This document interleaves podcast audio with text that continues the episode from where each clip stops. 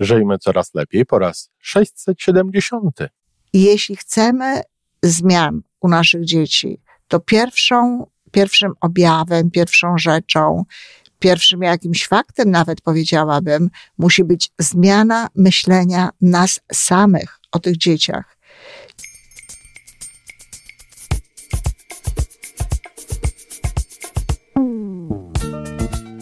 Witamy w kolejnym odcinku podcastu Żyjmy Coraz Lepiej, tworzonego przez Iwonę Majewską Opiełkę i Tomka Kniata. Podcastu z dobrymi intencjami i pozytywną energią, ale także z rzetelną wiedzą i olbrzymim doświadczeniem we wspieraniu rozwoju osobistego. Chodzi nam o to, aby ludziom żyło się coraz lepiej, aby byli coraz bardziej spełnieni, radośni i szczęśliwi. A że sposobów na spełnione życie jest tyle, ile nas, więc każdy musi znaleźć ten swój – a teraz już zapraszam do wysłuchania kolejnego odcinka. Dzień dobry, jest sobota. Z tej strony Iwana Majewska-Opiełka. E, sobota, zatem audycja przede wszystkim dla rodziców, ale jak zawsze podkreślam, nie tylko. Audycja, w której chcę się dzielić moim doświadczeniem własnym jako matki, ale też jako współpracującej z wieloma rodzicami osoby, wspierającej ich w ich działaniach rodzicielskich. No i oczywiście jako psycholog, który ma do czynienia z pewną teorią e, dawną, ale też tą nową, zmieniającą się, bo zmieniającą się, zmieniają się czasy, w związku z czym my również się zmieniamy i trzeba zmieniać też nasz stosunek do dzieci. E, kochani rodzice, moją intencją jest przede wszystkim to, aby było Wam łatwiej, abyście się lepiej czuli, bezpieczniej czuli, abyście y, czuli, że macie gdzieś daleko wprawdzie, bo aż w Toronto, jeśli słuchacie mnie w Polsce, ale macie gdzieś życzliwą osobę, która zawsze chętna jest do tego, żeby coś podpowiedzieć i dlatego bardzo proszę, piszcie, komentujcie to, co mówię, mówcie o swoich przykładach, piszcie o tym i mówcie o tym, jak wychodzą wam pewne rzeczy, które tutaj proponuję, dlatego że w taki sposób rośnie siła pewnych rzeczy, których mówię, o których ja mówię, o których jestem przekonana, niekoniecznie wszyscy są przekonani. Natomiast takie opowieści, takie zdania, pokazujące, że tak, że to pomogło, że coś się zmieniło, że jest lepiej, że się lepiej z tym czujecie, zdecydowanie zachęcają inne osoby do tego, żeby spróbowały podejść do no, różnego rodzaju rodzicielskich wyzwań właśnie w taki sposób. A dlaczego mówię o tym, że to nie jest tylko dla rodziców?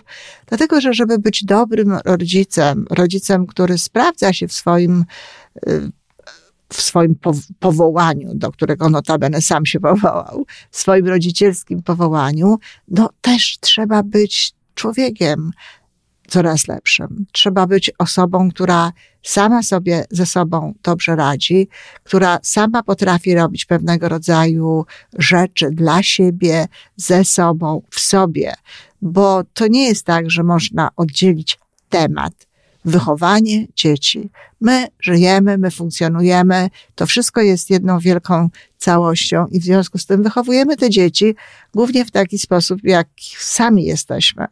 E, sama bardzo mocno tego doświadczyłam. Jako psycholog sporo wiedziałam o tym, w jaki sposób można podchodzić i w jaki sposób warto byłoby podchodzić do swoich dzieci. A dopóki sama nie stałam się kobietą, taką, jaką chciałam być, jaką mogłam być i e, jaka gdzieś tam we mnie była ukryta, czy może przytłoczona pewnymi rzeczami, to niestety te moje relacje z dziećmi i to moje zachowanie w stosunku do dzieci pozostawiało wiele do życzenia w ogóle, ale również prze, i przede wszystkim dla mnie pozostawiało wiele do życzenia. Y, a wiecie, mamy, które przypadkiem też tak mają, jak daleko jest wtedy od szczęścia i jak daleko jest wtedy od ideału, jeśli mamy świadomość, że nie jesteśmy taką matką, jaką chciałybyśmy być. Dlatego tu jest również, myślę, że ojcowie też mają podobnie, tylko może nie tak silnie. I dlatego ta audycja również dotyczy ludzi, którzy nie mają dzieci, ale także dziadków, nauczycieli i tak dalej. Dziś temat krótki i na pewno y, uda mi się go krótko potraktować, ale bardzo ważny i bardzo istotny. Otóż jeśli chcemy zmian u naszych dzieci, to pierwszą, pierwszym objawem, pierwszą rzeczą, pierwszym jakimś faktem nawet powiedziałabym, musi być zmiana myślenia nas samych o tych dzieciach. Jeśli ktoś myśli o dziecku w jakiś sposób, na przykład w taki, że on jest y, jakiś mm, nerwowy, co bardzo często nie jest nerwowy, tylko mama jest niekoniecznie zrównoważona emocjonalnie i w związku z tym przypisuje dziecku y, nerwowość, bo dziecko wyczuwając atmosferę, wyczuwając energię, często reaguje mm, no, jak, jakimś niepokojem, ale y, takie, taka szybka nalepka, on jest nerwowy, czy on jest jakikolwiek inny, powoduje potem, że nasza podświadomość w jakimś sensie oczekuje pewnego rodzaju zachowań. I w związku z tym my sami nie, nie, nawet jeśli się staramy, to nie zachowujemy się tak dobrze, nie zachowujemy się tak spokojnie, nie zachowujemy się tak, jak w danej sytuacji byłoby najwłaściwsze, ponieważ ta podświadomość steruje, steruje naszym głosem, steruje naszym ciałem, a wreszcie też no, wytwarza pewnego rodzaju energię, którą dzieci jako osoby bardzo empatyczne odbierają. I tutaj, skoro już zaczęłam o empatii dzieci, to chcę powiedzieć właśnie o pierwszej rzeczy, o empatii. Bardzo ważną sprawą jest, żeby rodzice starali się wczuć w to, co może czuć, co może odczuwać dziecko, żeby starali się wchodzić w ich buty, żeby nie zarządzali, że użyję takiego słowa, zachowaniem dzieci z pozycji osoby dorosłej, która wszystko wie,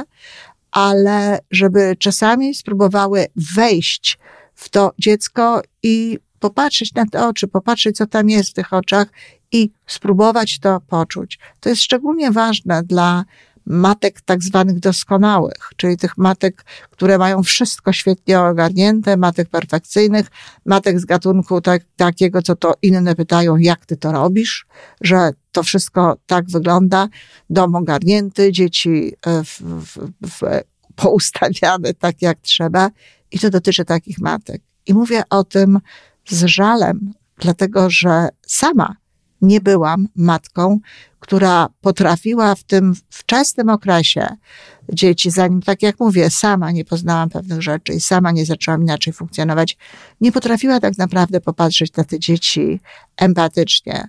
Traktowałam, znaczy na dzieci to już nie, bo Weronika wcześniej e, miała mądrą matkę, natomiast głównie Magda.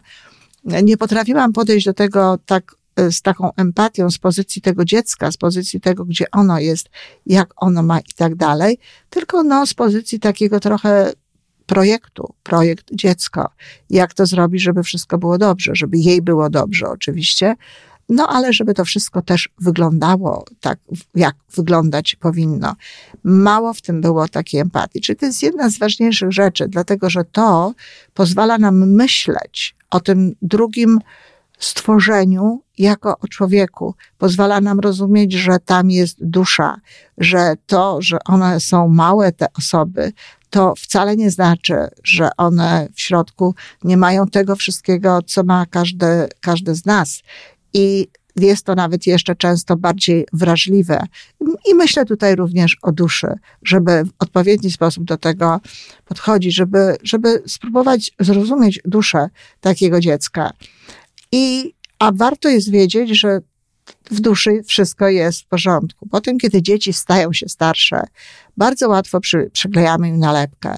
Jeśli myślimy o dzieciach, czy mówimy w, w, w, kontekście jakichś rozmów, że ona zdolna, czy on zdolny, tylko leniwy, że bałaganiarz, że nieodpowiedzialny, że jeszcze jakiś, to potem nie jest nam łatwo zachowywać się w stosunku do dzieci zupełnie inaczej, bo staramy się, próbujemy, no wiemy, że tak nie powinniśmy mówić, wiemy, że nie powinniśmy się irytować, ale jeżeli nawkładane mamy w tej głowie, że to leń i tak dalej, to w związku z tym pewnego rodzaju zachowania będą przeważały. Dlaczego leń? Nie ma czegoś takiego jak leń, u dzieci zwłaszcza. Popatrzcie na nie, ile są w stanie włożyć wysiłku i różnego rodzaju starań w to, co je interesuje, w eksplorację świata i tak dalej. Jeśli nie chcą robić jakichś rzeczy, to dlatego, że albo nie rozumieją tak naprawdę, dlaczego trzeba to, trzeba to zrobić, albo nie tak się im to podaje, jak mogą zrobić, albo jest to niedopasowane do ich wieku jeszcze.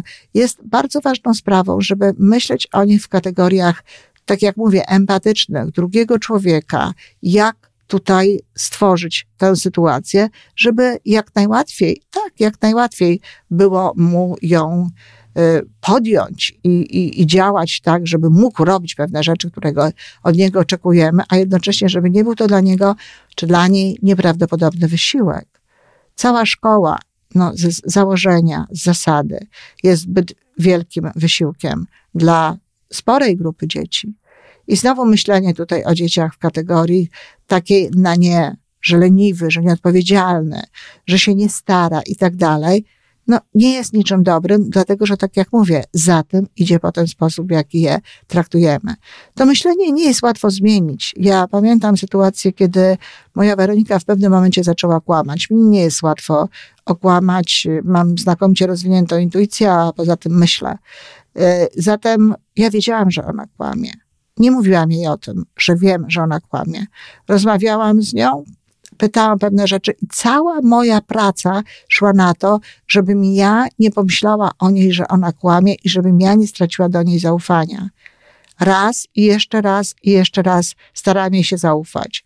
Oczywiście dawałam jej do zrozumienia w jakiś sposób, że e, ja mam świadomość tego, co tam się dzieje że to nie do końca jest prawda. Natomiast ufam jej i ufam jej jeszcze raz i wierzę i tak dalej. I Weronika przestała. Natomiast jest wyjątkowo prawdomówną osobą. Zresztą obie moje córki. Ale to było właśnie w dużym stopniu dlatego, że nie zgodziłam się sama ze sobą z tą myślą, że nikomu nie mówiłam o tym, że ona kłamie, że sama przed sobą nie mówiłam, że ona kłamie, empatycznie wchodziłam w to i zastanawiałam się, co takiego może być, że ona w ten sposób mówi. Czasami dzieci robią to dlatego, to nie był ten przypadek akurat, ale dzieci czasami robią to dlatego, że po prostu się boją. A zatem jest to ich jakaś forma obronna. To też nie jest e, kłamanie jako kłamanie, tylko y, jeśli mówią nieprawdę, to po to, żeby siebie chronić, a czasami po to, żeby chronić rodziców. A zatem raz jeszcze, bardzo ważną sprawą jest, co myślimy o dzieciach. I starajmy się nie dawać im żadnych nalepek. Starajmy się myśleć o nich jako o osobach w rozwoju, jako osobach, które się zmieniają, jako osobach, które, które dojrzewają, rozwijają się i w związku z tym jakiekolwiek nalepki w tym momencie nie mają sensu. Jedyną nalepką, jaką warto jest dawać, to właśnie taką, że jest to dziecko, które stara się rozwinąć tak jak może i tak jak mu pozwalamy swój potencjał, wszystko to, co w nim jest. I w dużym stopniu od nas zależy, ile z tego tak naprawdę rozwinął. Dziękuję, kochani.